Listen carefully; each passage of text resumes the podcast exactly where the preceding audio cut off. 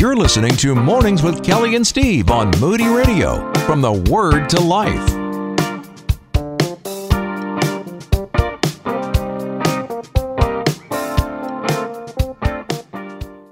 Asheritah Ciuciu, great friend of the program. I'm so glad we, you know, we had to. This is kind of a makeup because we were slated to join up in December, and things went sideways that morning, technology wise, and and we had to hold off on this conversation. But we're so glad she was able to make some time and spend it with us this morning. Asheritah, thank you for your patience and for coming back to be with us. Oh my goodness, it's my pleasure. Good morning, you guys. So good to be with you. I am so glad that you have written this book, Asheritah, Unwrapping the Names of Jesus for Kids. My son is grown now. He's about to turn 25, and I wish I would have had access to this when he was little because I look for ways to help him better understand Jesus, and I struggled in some ways to, under, to, to help him understand things about who his Savior was. And it's hard because I didn't want to I did not want to dumb down who Jesus was to help him understand. I wanted him to grasp important concepts about who Jesus was, but I, I didn't want to make it oversimplified.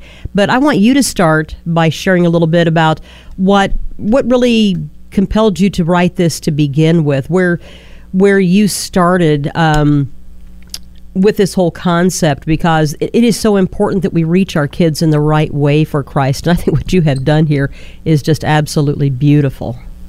Mm, well, I mean, I wrote out of my own place of need. Most of my books come out of my own place of struggle or something that I'm looking for. And I have three kids. They're ages nine, six, and four. And like you, I'm always looking for resources to disciple them, to introduce them to Jesus in ways that are rich and meaningful and deep and um, there's actually a lot more great resources out just in the last five years that have come out. But I was looking at something that would introduce them to the names of Jesus because in my own life I've found that um, discovering his names, unwrapping his names, praying and worshiping using his names, it just opens up a whole new language of worship and it gives me comfort when when I'm going through a really hard time. The fact that the good shepherd is there walking with me through the valley of the shadow of death, that brings such comfort. When we're in a time of strife, whether in our country or in our family relationships, it, it's so reassuring that the Prince of Peace offers us his peace and we can be his ambassadors of peace. And so Jesus' names were transformational in my own life. And I wanted to write something to introduce children to who Jesus is and, and his many names in a way that is age appropriate and also kind of wrapped up in a story. Because I, I mean kids love stories but i'll tell you what i love i stayed up way too late last night finishing a book. My husband asked me this morning like how late did you stay? And i was like until it's done. Because stories have so much power. And so this is a story of a little girl who walks with jesus whose parents are his disciples and she unwraps and discovers his names as she walks with him day by day. Well, it's interesting because you use the different stories in which we see Jesus interacting with others. Uh, we're talking about the feeding of the 5,000 and, you know, the resurrection and life through uh, the raising of Lazarus. Tell us a little bit about how we, ch- well, you took these hard concepts and you have now made them understandable because some of these concepts, even for adults, can be difficult.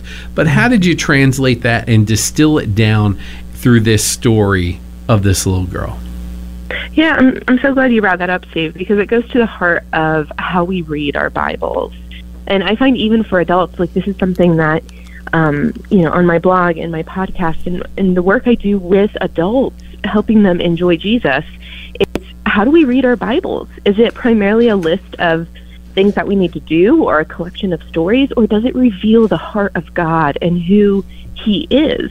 So when we look at, for example, the, the feeding of the 5,000, um, it's such a great story for children because, you know, there's tactile, they can imagine the hunger, they can imagine the bread, um, but pushing beyond the story to say, what does this tell us about who Jesus is? what does it reveal about his heart for us? And to discover that in the feeding of the 5,000, Jesus is the bread of life. He says, I am the bread of life. Whoever comes to me will never go hungry. You know, the story of raising Lazarus from the dead, again, such a great picture story for children and for adults, but pushing into what does this say about who Jesus is, not just what happened 2,000 years ago, but who he continues to be today. And Jesus is the resurrection and the life. And he says, The one who believes in me will live even though they die. So, looking at these stories, whether you're telling the stories to your kids or your grandkids, your nieces and nephews, or the kids in the neighborhood, or you're opening your own Bible today to read God's Word, asking this question what does this tell me about God? What does it reveal about who Jesus continues to be 2,000 years later? It truly is changing to the way we interact with Scripture and also how we walk with Jesus and enjoy Him and His presence through His Spirit in our lives today. Mm.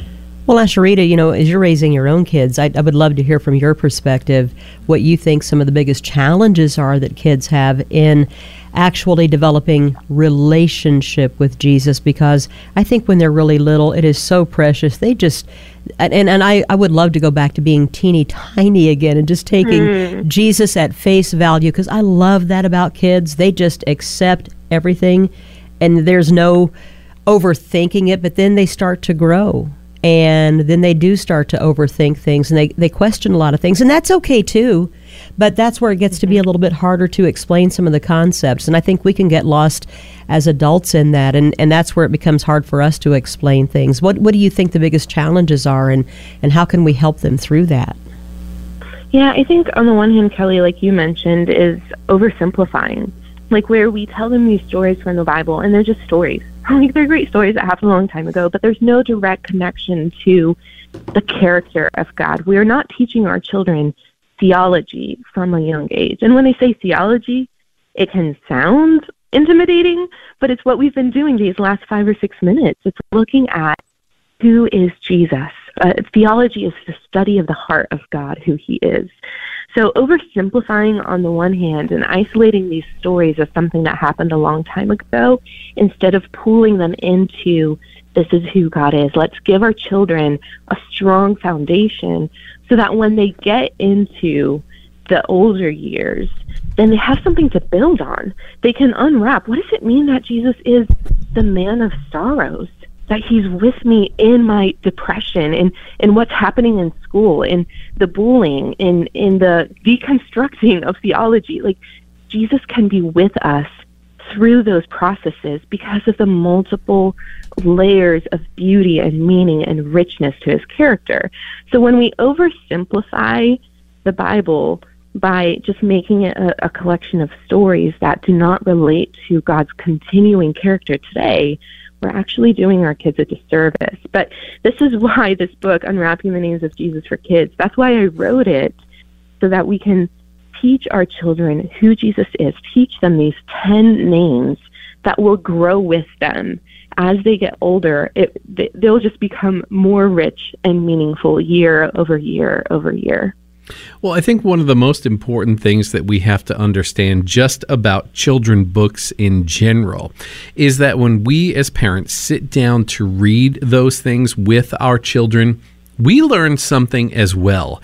And very often, mm-hmm. adults don't feel actually equipped to disciple their own children because we see ourselves as pretty poor disciples to begin with, right? We know how messed up and broken we are. And then we go, well, wait a minute, how am I supposed to teach my kid and speak into their life? I don't know theology well. I don't know very much. Maybe I'm an adult who is just beginning or early in my walk with Christ. What do you think about? The very fact that this can be a vehicle that connect not only does it connect a parent with a child, but it connects the parent with Jesus as well. Mhm. Yeah, I mean, you said that so well, and and that's what I discovered in unwrapping the names of Jesus for myself years ago, is that Jesus' names hold um, such beauty and depth. And every time I study a different name, Emmanuel, God with us, Light of the world, Lion of Judah, um, there's always something there for me each day. Um, but also, what I wanted with this book is to equip parents to feel like they can have these conversations with their kids. So at the end of the book, there's some questions like, what's your favorite name of Jesus that we read about and why? Or what do you think it would have been like to travel with Jesus as a young disciple? Can you imagine that? Can you enter into that scene and be a part of it? What, what would that be like? And then helping children kind of build that bridge to say, well, he is with us through his spirit in these ways as well. What's one thing you learned about Jesus today? Or, hey, can I tell you about a time when Jesus was the good shepherd in my life? That question, that, that last one is one of my favorites to say, here are names of Jesus. Let us share our own Jesus stories with our children. In fact, the book is it is a story of a little girl who walks with Jesus and her parents are his disciples, but it's actually framed the beginning of the book the little girl has grown up and it's bedtime. I don't know if this happened in your home, but bedtime is always the time when my kids want the stories, whether they're pushing off bedtime and they don't want to go to sleep or really their hearts are just more open. Um, and they're like, Tell me a story, tell me a story, mom. And so this book is the little girl has grown up and she's telling her children the story of when she walked with Jesus and what she learned about him. And it ends with the little boy saying, When I grow up, I'm going to tell everybody about Jesus too, because he saw his mom model it. So whether you're a new believer or you have decades of walking with Jesus, I, I want to encourage listeners today tell your own stories about how Jesus has been good to you. The, the Psalm, Psalm 78 4 says, We will tell the coming generation all about the praise that is due to the Eternal One. We will tell them all about His strength, His power, and His wonders. And so even today, you can have that conversation. You can pick up the phone, you can write a letter or an email and tell the children, grandchildren in your life, this is how Jesus revealed himself as Emmanuel, God with us, during a really hard time in my life. Can I tell you a story? Asheritah, one of the things, you know, and I, I know there are other parents that do this too, and I would love for you to really expand on this. Um, one of the things that I tried doing with my son too is we would talk about praying through scripture and we can do this with the names of jesus also and i know you talk about this um, weaving the names of jesus into our prayer and devotional lives uh, share a little bit with our listening family and i'm, I'm thinking especially of families who have young children and, and getting them started early in this. Talk about how we can weave these names of Jesus into their prayers and devotional lives, and, and not just mentioning the names of Jesus, but really expanding on the names of Jesus as they pray so that it really becomes ingrained who he is. Maybe maybe use Prince of Peace as an example. How would you weave that name into a prayer, into morning devotions with your kids to really expand sure. on that and help them understand? Yeah, well, I mean, part of it, Kelly, is structured time, mm-hmm. um, which we try to have, right? So, like, reading this book is an example of intentional time you're setting aside to train your children in these names of Jesus. And right. there was a season where we had Bible and breakfast, where the kids were young. My oldest was in preschool. And so we'd have time, we'd sit down with the Bible, we'd read. Um, and, and it was beautiful. And that's not my current season. Like just before I jumped on, the kids were like scrambling to get on the bus and, and we're in a different season right now. And what I found to work really well, aside from those bedtime times of interaction, um, is is as you go teaching.